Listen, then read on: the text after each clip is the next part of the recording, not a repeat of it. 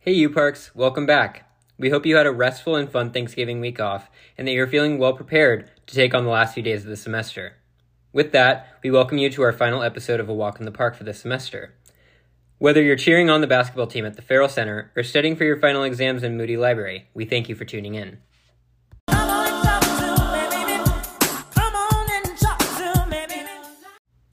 Before finals begin, keep in mind some exciting events coming up both at Baylor and at U Parks. This Thursday, Baylor is hosting their annual Christmas on 5th celebration to mark the beginning of the holiday season.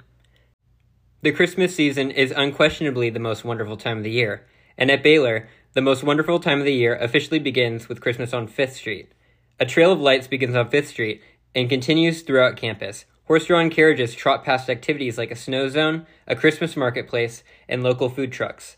Outside of the Bill Daniel Student Center features a Christmas market with dozens of local vendors and a live nativity set with Mary, Joseph, baby Jesus, live camels, and donkeys. Inside of the Student Union building are make and take activities for kids, lots of picture perfect photo moments, and of course, Mr. and Mrs. Claus. Starting at 5 o'clock p.m. and ending at 10 p.m., swing by Fountain Mall for a petting zoo, a Christmas tree farm, a snow zone, make and take activities, a light tunnel, giveaways from the American campus communities, Andes, Baylor Scott and White Health, the City of Woodway, Kendra Scott, HTO, Kona Ice, Raising Canes, and Slim Chickens. You'll also find Christmas movies, food trucks, and lots more. From 4 to 7.30 p.m. on 5th Street, there will be carriage rides around. And at the Quadrangle, starting at 8 o'clock p.m., there will be the KOT Christmas tree lighting and a concert featuring Chris Renzema. On Friday, December 2nd, starting at 7 p.m., U Parks will be hosting their final all hall event titled A Holly Jolly Holiday Party. Celebrate the season with U Parks. Come decorate cookies, drink hot chocolate, sing karaoke, watch Christmas movies, and much more. Join us in the clubhouse. Next are some reminders as we begin to close out the semester. Be aware that 24 hour quiet hours will begin on December 8th and last until the end of the semester. These hours are similar to the 11 p.m. to 10 a.m. daily hour requirements for students to be able to exercise their primary rights to sleep and study in their own rooms and apartments. Next, be sure to check out our new University Parks official t shirts. Looking for the perfect gift? Look no further. Introducing the official 2022 to 2023 University Parks Apartments shirt. The shirt features a sleek design on the front with the U Parks title as well as a condensed image of the apartment complex itself on the back of the shirt. Shirts are only $19, but be sure to order as quick as the online shop closes at 11:59 on December 9th. Be sure to look at our online newsletter sent to your Baylor email for the link. Now it is time for our weekly weather segment for U Parks, Baylor campus, and all of Waco. So, the week before break and last week, actually, you may have remembered that we had some pretty low uh, cold weather with uh, 40s um, in the 50s, mostly in that range, with some highs in the 70s. And this week will not look much different. It will be a little bit hotter. Um, most of the highs are the highs for this week on Monday will be 71, uh, 76 on Tuesday. 54 on Wednesday, 55 on Thursday, 70 on Friday, 69 on Saturday, uh, 75 with a chance of rain, so make sure you have your umbrellas on Sunday. And then for the next Monday, it'll be 76. So make sure you're preparing accord- accordingly, not having uh, too heavy of coats or too light of coats, but just for the right weather um, with some light winds in the 70s for this coming week. This week, we're bringing back our movie segment to bring you some movies and shows that you'll be sure to want to watch right before that next winter break comes around. So, first off, we have Marvel's Black Panther Wakanda Forever. Um, the tomato meter score for this was an 84% from critics and a 94% from the audience score.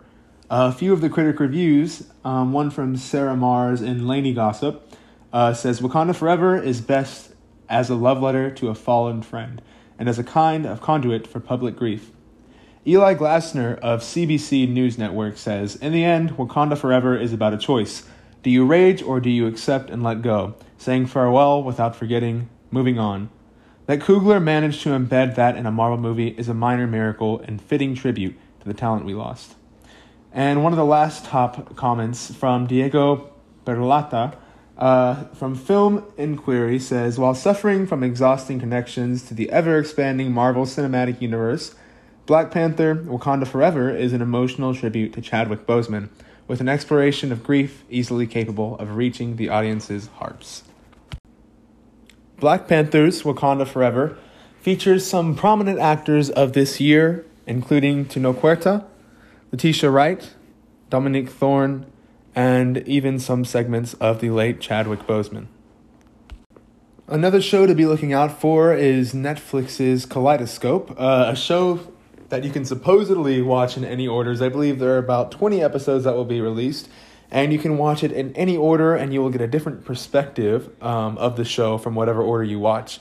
Um, Boing Boing's newsletter quotes it as Kaleidoscope, formerly titled Jigsaw, a bank heist series that comes on the very first day of the year, offers a non linear episode structure, meaning that whoever's watching it can pick the order of the episodes as they sift through the story. In order to shed some light on how this will be achieved, Netflix put together a trailer and first look featurette in which the cast and crew talk about the puzzle like nature of Kaleidoscope. However, the details of how each episode plays out are still kept under wraps, probably to make viewers more curious to check the series out. If you're interested in the series, uh, one prominent actor from Breaking Bad, the uh, character of Gus, played by Giancarlo Esposito, is supposed to be one of the main carrier, uh, characters in this new Kaleidoscope show. Now for some sports news. This past weekend, Baylor had a very sad upset.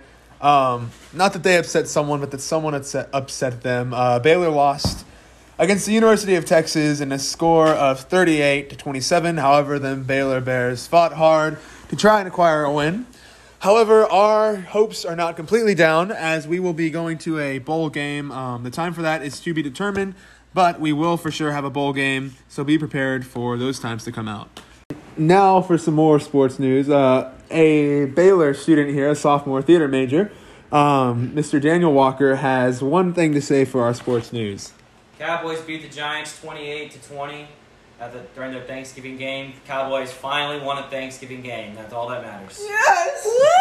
So good for the Cowboys. Um, with some other news, uh, this week's uh, basketball ratings. Uh, now that the season is starting to come to a midpoint in the NBA, MVP rankings are starting to come out. So, with our top 10 MVP rankings in the NBA, we have uh, number one, uh, Giannis Antetokounmpo. Next comes Luka Doncic, Jayson Tatum, Donovan Mitchell, Nikola Jokic, Stephen Curry, Devin Booker, Tyrese Haliburton, John Morant, and De- Domantas Sabonis. So we have a wide variety this year.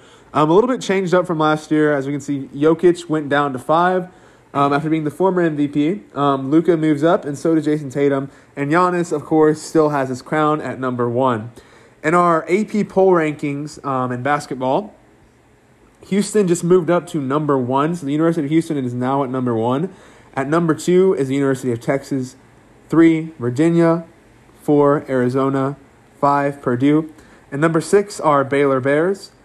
Uh, the rest of them go to number seven, Creighton. Eight, UConn. Nine, Kansas. And ten, Indiana. And speaking of our basketball news, in our last game that we just had, uh, number five Baylor beat number eight UCLA in a score of 80 to 75.